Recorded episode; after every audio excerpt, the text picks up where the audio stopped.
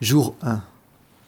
J'ai décidé de prendre le large, d'en finir avec la dure vie de militaire. Les levées à l'aube, les entraînements et le maniement des armes auront eu raison de ma patience. J'ai pris ma retraite un peu avant l'heure et je me suis installé depuis quelques semaines en Grèce, près de la ville de Finiki, sur Carpathos. Je n'ai besoin de rien ici, seulement d'air pur et de nourriture. J'ai abandonné tout le matériel que je possédais avant de partir. Je suis arrivé seulement avec mon gros sac à dos de baroudeur. Pas le treillis, celui-là, je l'ai vendu.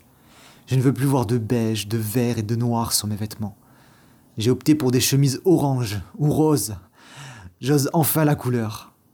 J'ai pris un sac bleu électrique, aux mêmes teintes merveilleuses qui me font face à présent. Celle de la mer, adossée à des falaises ocres superbes, qui ont inspiré les mythes étranges et épiques bien avant moi. Encélade, Hercule et Ulysse, Poséidon, les sirènes et Triton.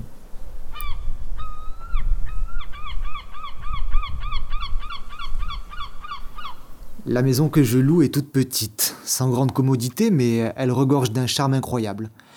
Elle s'étend sur trois niveaux. Il y a deux marches pour accéder au séjour, trois pour aller à la chambre, et une seule autre pour la salle de bain. C'est tout ce que j'aime.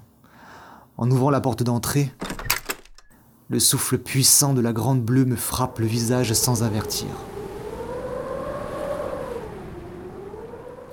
Mon esprit s'échappe alors à l'horizon, comme un oiseau librement fou qui vole pour la première fois depuis longtemps. J'ai le thorax qui se déploie rien que de le dire.